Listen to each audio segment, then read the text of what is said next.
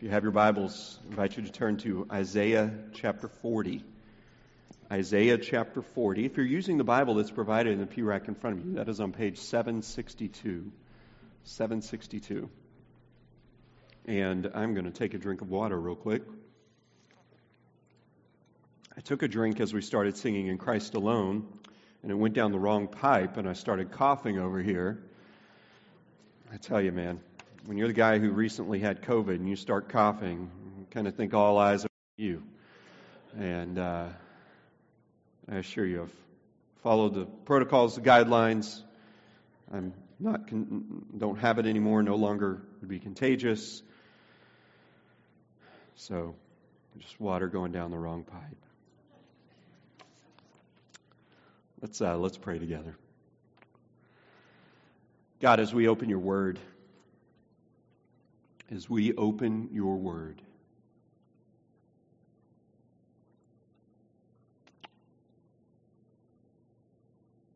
do so with desperation, but also with certainty. Desperation in that your word is life. We need it as your people. We need your word to minister to us, to not depart from us.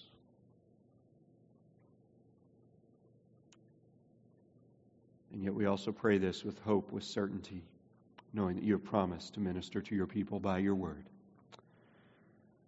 So we come to you and we ask that you would do this now.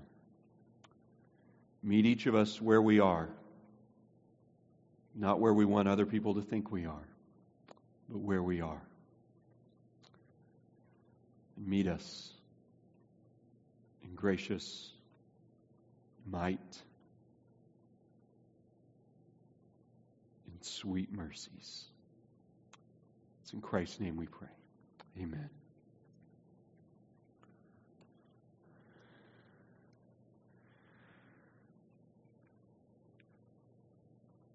What would you want in your bomb shelter? Pleasant question to start the sermon, right?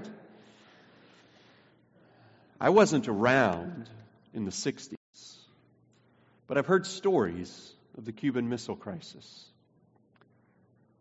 I've heard stories of families stocking up, children doing exercises or drills at school where they would hide under their desks as if that would protect them from a nuclear bomb. I've seen pictures of old bomb shelters that people would have, stocked with food, basic necessities. And yet something that always stuck out to me was a radio. For those of you that are younger, radios are, well, never mind. The radio so that you can hear news from the outside world. Perhaps hear a word of hope. I doubt any of us are building bomb shelters today. Not because of the cold, but because we don't feel like we need them. And yet, for the fact that we may not be physically building them, in one sense, all of us try to prepare ourselves for when we need some form of comfort.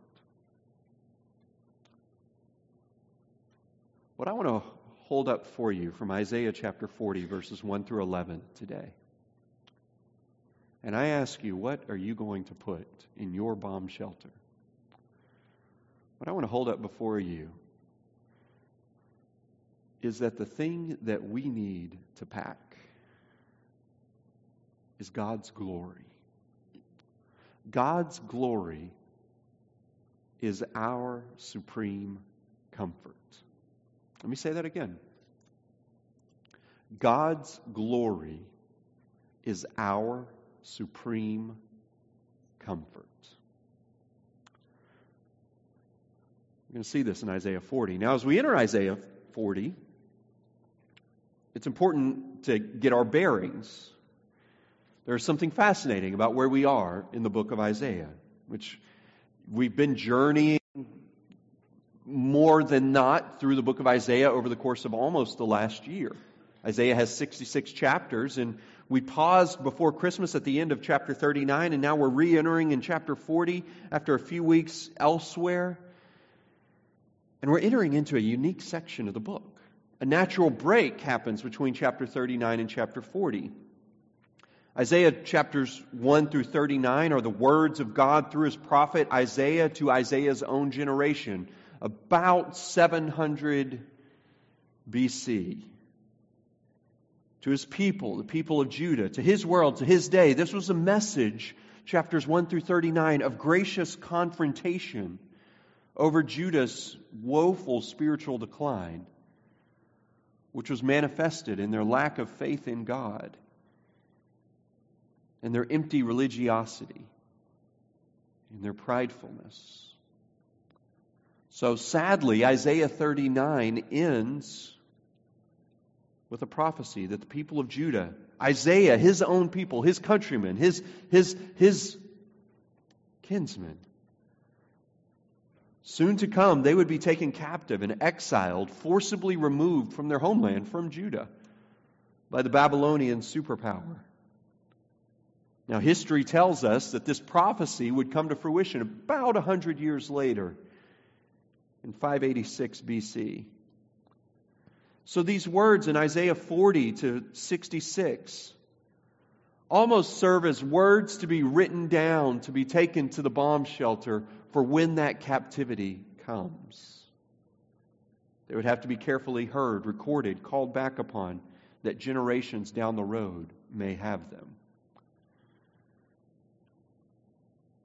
And in God's goodness, in his kindness, Isaiah 40 to 55 addresses Isaiah's Jewish brethren in their exile.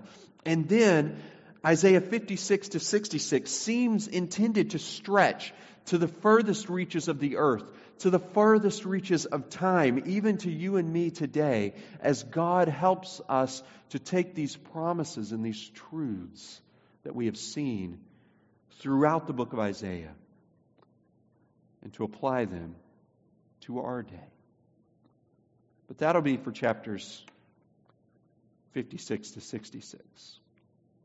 For our purposes today in Isaiah 40, 1 through 11, if we're going to apply this soundly, we need to put ourselves in the shoes of those who are receiving it. Imagine yourself working hard labor, ripped away from your home, your tears over the home country that you once heard of. They are your food day and night. Loved ones that you were once near to are back home and you have been pulled away. And these words of Isaiah 40, they're like a furnace that has begun to rumble to life in a cold winter night of the soul. A voice of mercy, perhaps long thought departed, is heard again. Look at verses 1 and 2. Comfort, comfort my people, says your God.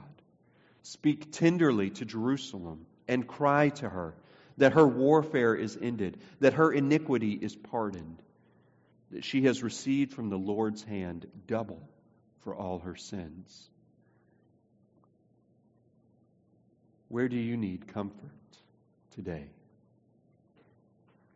Do you carry shame and sorrow over gross sin that you have committed a week ago or a lifetime ago? Does your heart carry the imprint, perhaps, of hope once held, childlike wonder once enjoyed? But that's all it is, a memory. That hope, that wonder, that once occupied much of your heart, it now is just a vacant lot, a distant memory of years of old to your tired heart. Oh, that God would give us the grace of hearing these words of comfort. Comfort, comfort my people, says your God. Speak tenderly to Jerusalem and cry to her. What? That her warfare is ended, that her iniquity is pardoned. God has given the charge to comfort His people after over 100 years of exile. He commissions 3 voices to send messages to His people. You can see that broken down if you're looking at all of chapter 40, verses 1 through 11. You see broken down in verses 3 through 5, 6 through 8, and now 9 through 11. So we see comfort and glory. The people of God comforted by the glory of God. And first we see this in verses 3 through 5. We see comfort through God's glory in our repentance. Comfort through God's glory in our repentance. Now, glory can be an ambiguous term. Liam Gallagher defines God's glory as a created manifestation of the uncreated God. So we generally think God is up there, He's out there, He's uncreated, but what I would argue for you is that when I feel His love, when my heart is at peace, aware of His goodness, when I sing of the wonders of His grace, that's experiencing a manifestation of the uncreated God. That is bringing glory to Him. That is something that tangibly I grab hold of as I think of the uncreated God. So according to Isaiah, one way that I see, that I taste, that I know, that I experience God is through repentance over my sin. Look at verses 3 through 5. The first voice that has been commissioned out, a voice cries, "In the wilderness, prepare the way of the Lord. Make straight in the desert a highway for our God. Every valley shall be lifted up, and every mountain and hill be made low. The uneven ground shall become level, and the rough places a plain. And the glory of the Lord shall be revealed, and all flesh shall see it together, for the mouth of the Lord has spoken." Now this imagery, Make straight in the desert a highway, valleys lifted up, mountains put down. This can be difficult imagery to understand.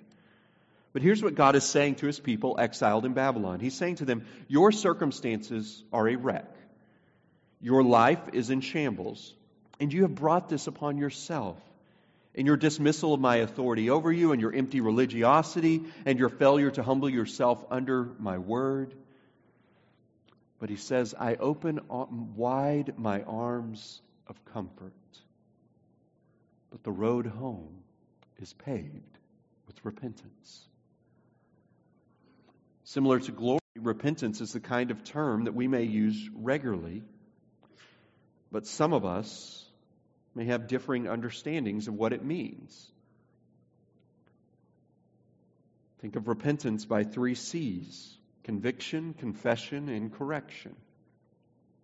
Conviction is the awareness, that inner awareness, that sense of contrition over the wrongness of my sin. Confession is bringing this sin to light, confessing it before God, sharing it with others that we need to confess it to. And correction is taking the steps needed to address the right, or to address and right the wrongs of our sin. Repentance has a vertical and a horizontal dimension. So we feel the conviction of God over our sin, we confess it to God, and we bring correction as needed in reliance upon His strength and in reliance upon His mercy. But there's a horizontal element in the life of the church together. We don't confess all our sins to one another, they are far too numerous. Yet we do take seriously our responsibility to walk with one another in repentance as needed. Confession when we have sinned against one another, and correction, helping one another to grow in light of this sin, to apply, to minister the balm of the gospel to our souls. It's no mistake that this language of verses 3 and 4, making straight in the desert a highway, valleys lifted up, mountains and hills made low, that this language sounds so difficult. Humbling oneself before God and bringing your sinfulness against Him into the light might seem as difficult as lifting up a valley or ripping down a mountain. Sadly, it's far too common for us to expect or even demand God's power and His presence in our lives while we refuse to prepare the way for Him, as Isaiah has laid out.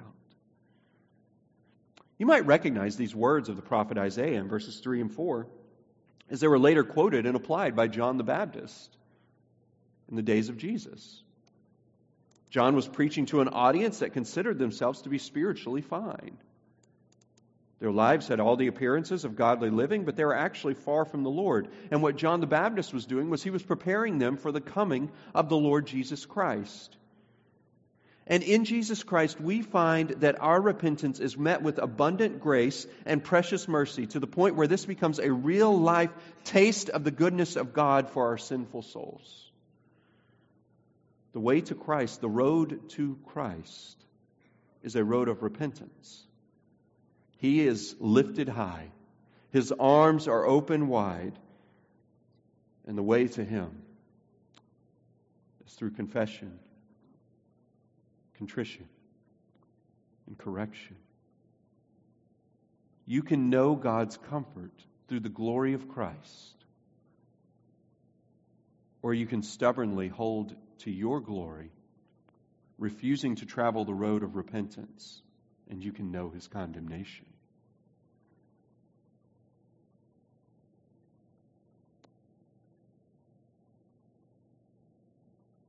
This is what the people of Judah needed to hear.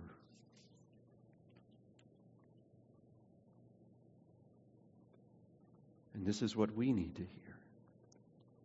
As a church family, we have a responsibility to help build these highways, to help lift these valleys, to help lower these mountains. German theologian Dietrich Bonhoeffer wrote of two kinds of church communities. He wrote of the pious fellowship and the fellowship of sinners. The pious fellowship participates in corporate worship and prayer and service and spiritual conversations. But this pious fellowship is shocked when a, quote, real sinner is found to be in their midst. We speak of our sin vaguely. We talk of the work of God's Word in a distant manner, or as if it's an academic exercise, without recognizing that, rightly applied, it is going to expose our sin and transform our souls, and we will need one another to be on the highway crew paving the road.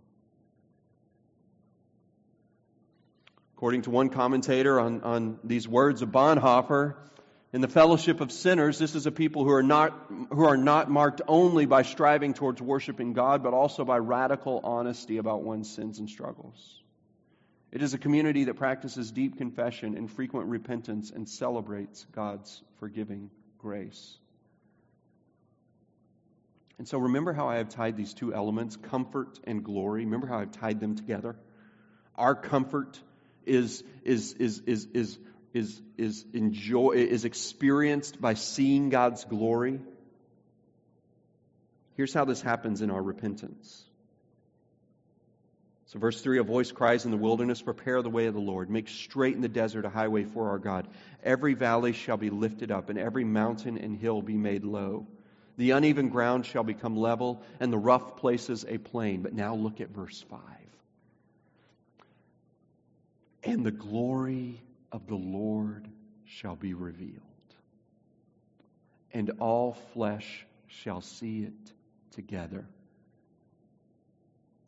For the mouth of the Lord has spoken. Doesn't that sound precious?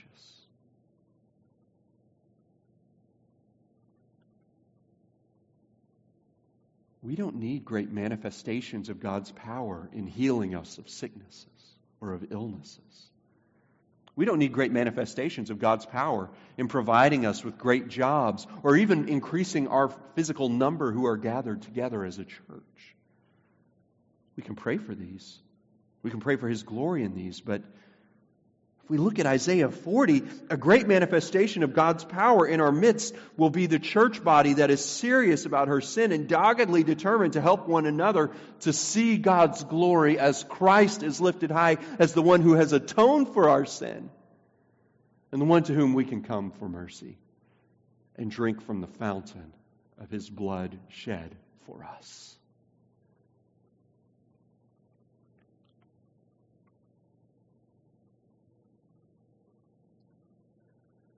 Do you remember when we used to go to movies? Before COVID?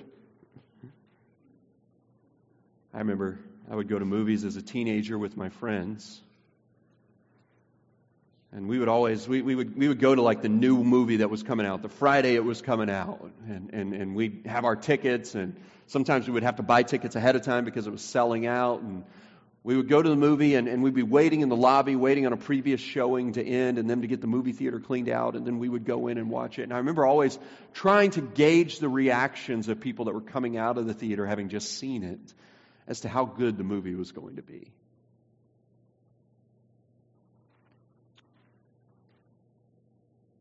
Just like that would be a foolish way to watch a movie or to get an idea of what was true and right and good and honest about a movie. Don't base your understanding of Christianity based upon what you perceive to be or hear to be the experiences of those who are in it. If you've been around Christianity, but you've never repented of your sin and come to God through Christ and His finished work, I would love to speak with you after our service and share with you more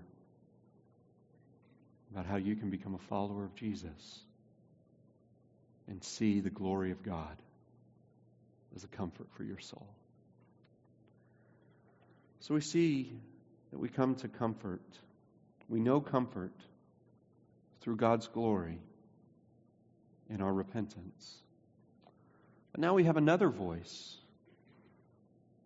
that is commissioned out to comfort the people of God. Secondly, we see comfort through the glory of God's Word.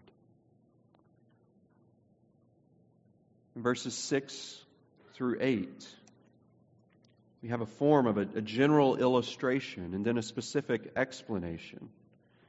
Verse 6 begins, a voice says, here's the second voice, right? Cry. And I said, what shall I cry? All flesh is grass, and all its beauty is like the flower of the field. The grass withers, the flower fades, when the breath of the Lord blows on it. So that's the general illustration. And now here's the specific application. The general illustration of the brevity of life and how this is even shaped by God who sovereignly rules over us. And now we have specific explanation for us as the people of God. The second part of verse 7 and then verse 8. Surely the people are grass. The grass withers, the flower fades, but the word of our God will stand forever. The glory of God that Judah needed to see was God's word, unconquerable, standing athwart as the driving force in and over all of His creation, even as they had been exiled for generations. Have you ever thought of the majesty and the scope and the power of the Word of God? Genesis 1 tells us that it is by His Word that God spoke creation into existence. He told Mount Everest how high it could go. Not an inch higher, not an inch lower.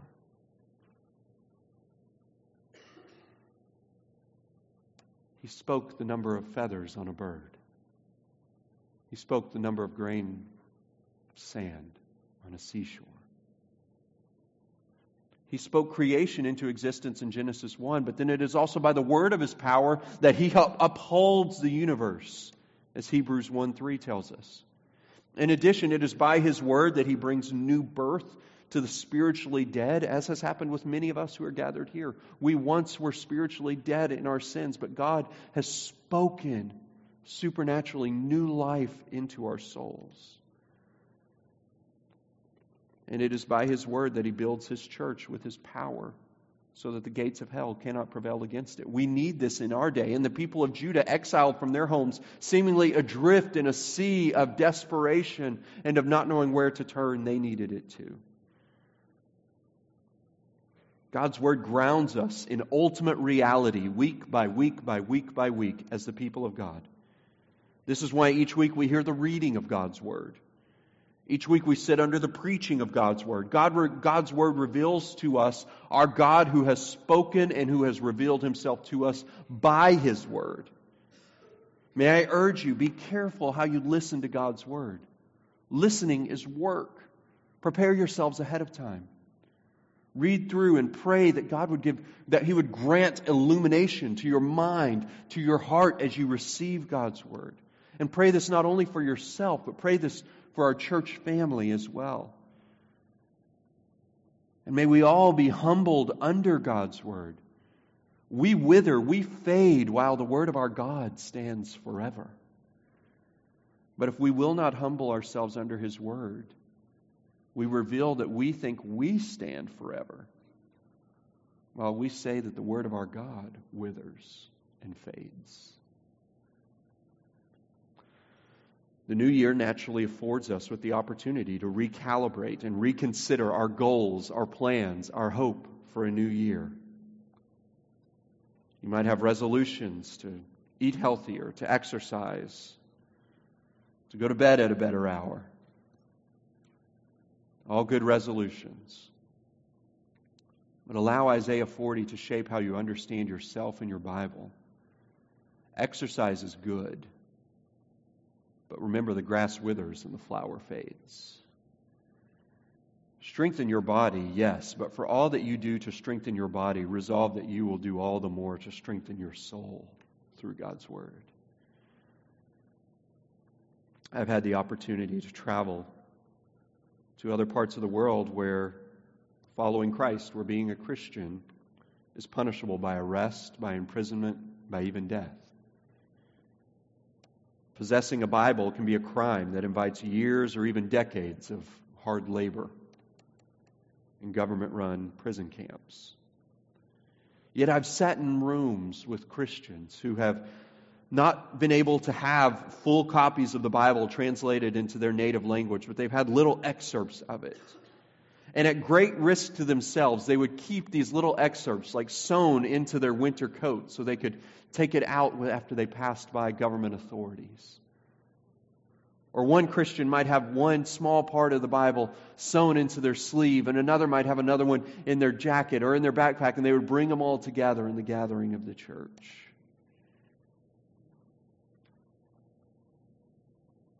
They don't do this as an act of defiance against their government. They do it because they know their souls need the Word of God. Help us, O God, to be a church, a people serious about your Word, serious about the life everlasting that is found in the Word of our God that stands forever.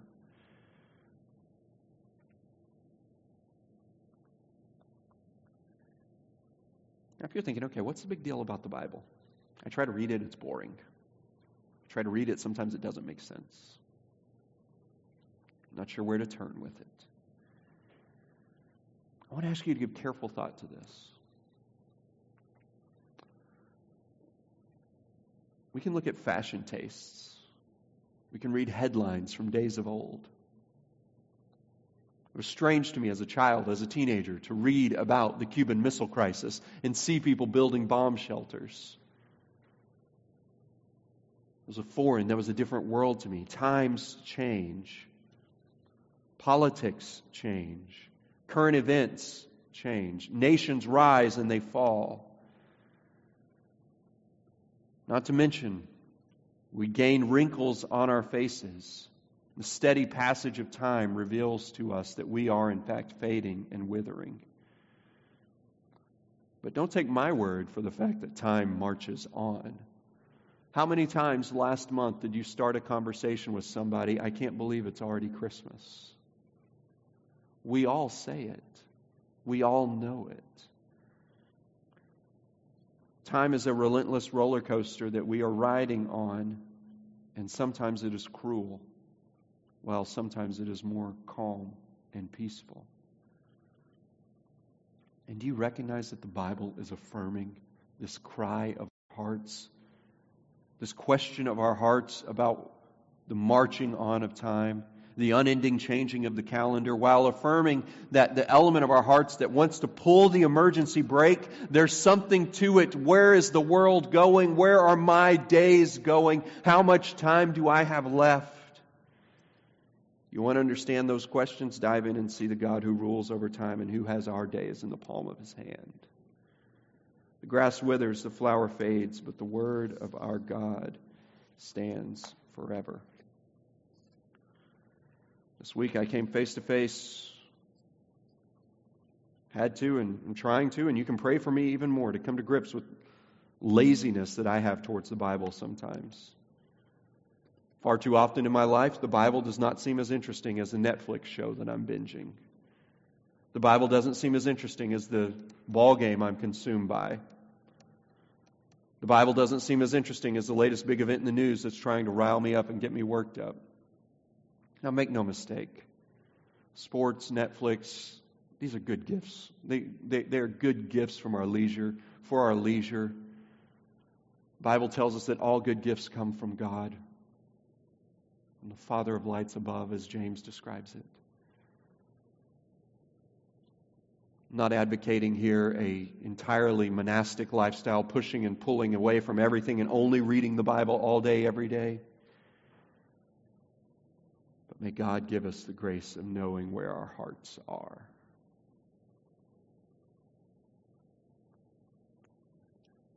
And knowing where our hearts need to be towards His Word. God, have mercy on us to desire Your Word, to find that in Your Word we find You.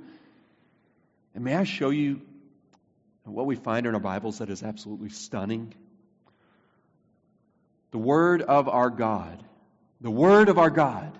You think of our words. Our words are our expression. They are our communication. They communicate ourselves. In our Bibles, we find the Word of God who took on flesh. We find Jesus Christ Himself, God embodied. As John 1 tells us, the Word became flesh.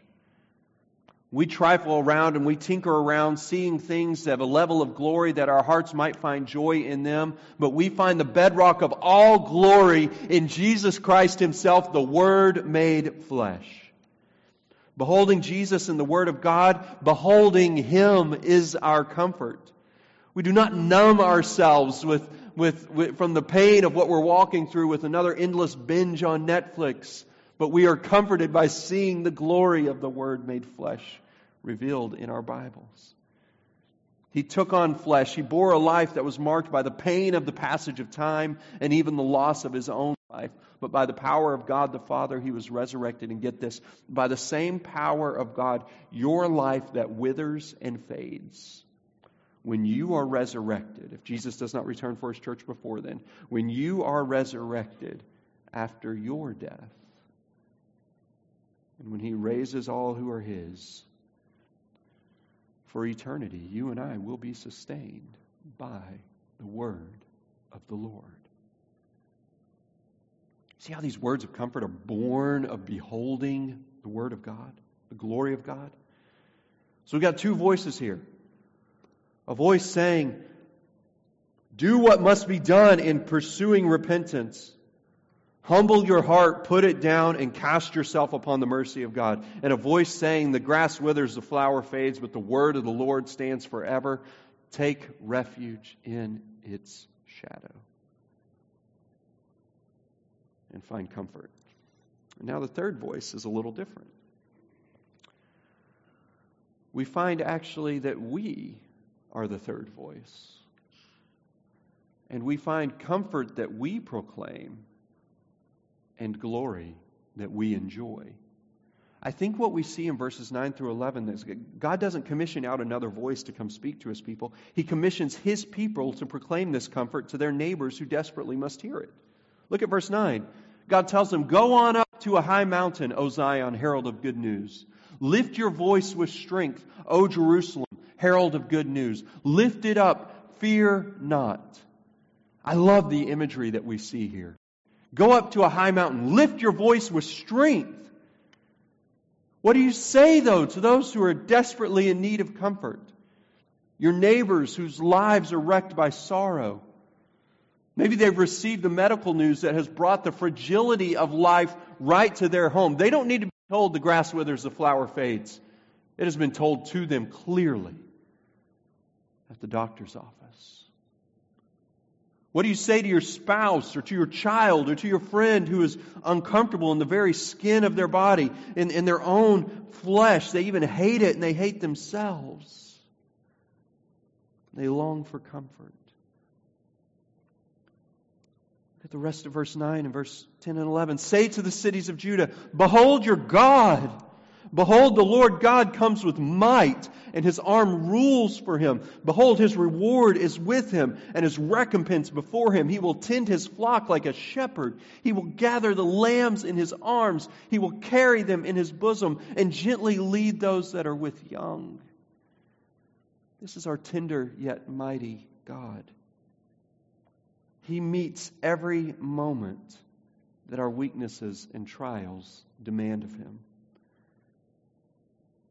In life, we try to find our way out of our problems, out of our heartache, out of our confusion. We try to find our way by looking in the mirror and saying, what can I fix about myself? What can I do? But what Isaiah 40 is doing is it's calling us to leave that hall of mirrors that we are continually meandering through, trying to find comfort, and come look out the window and see one who is infinitely greater than we are, and get lost in Him. C.S. Lewis talked about how praise to our God, who is greater than us, is our greatest need. He writes, and I'm quoting now from Lewis, "The world rings with praise. Lovers praise their lovers, readers their favorite poet, walkers praising their countryside, players praising their favorite game.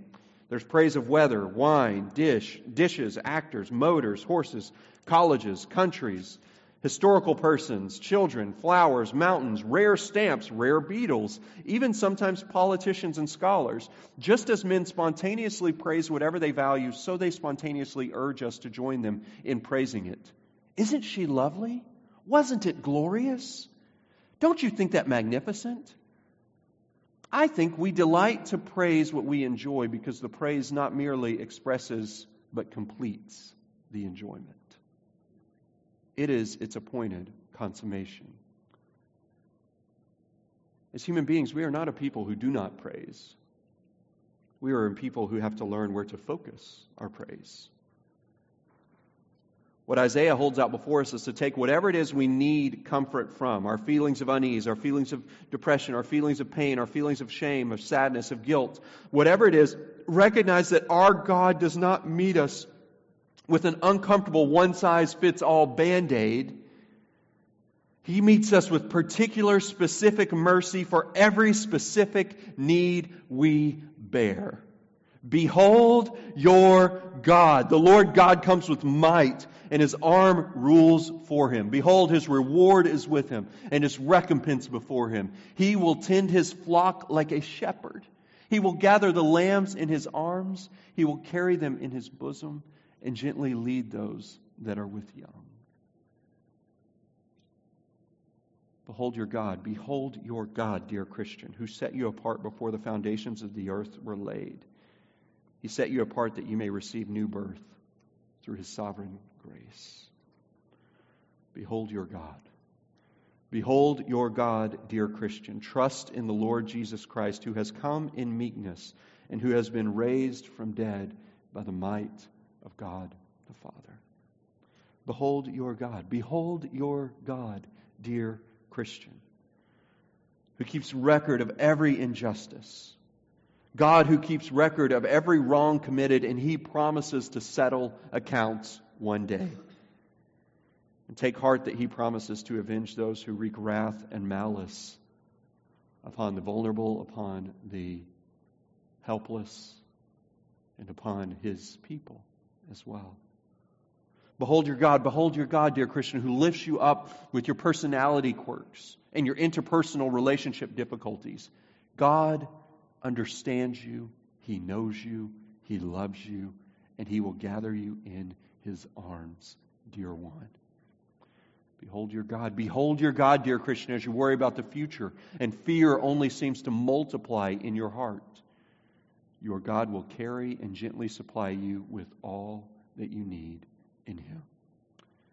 Behold your God. Behold your God, dear Christian, the Lord Jesus Christ, who is right now mercifully shepherding His church and who promises to return for His people one day.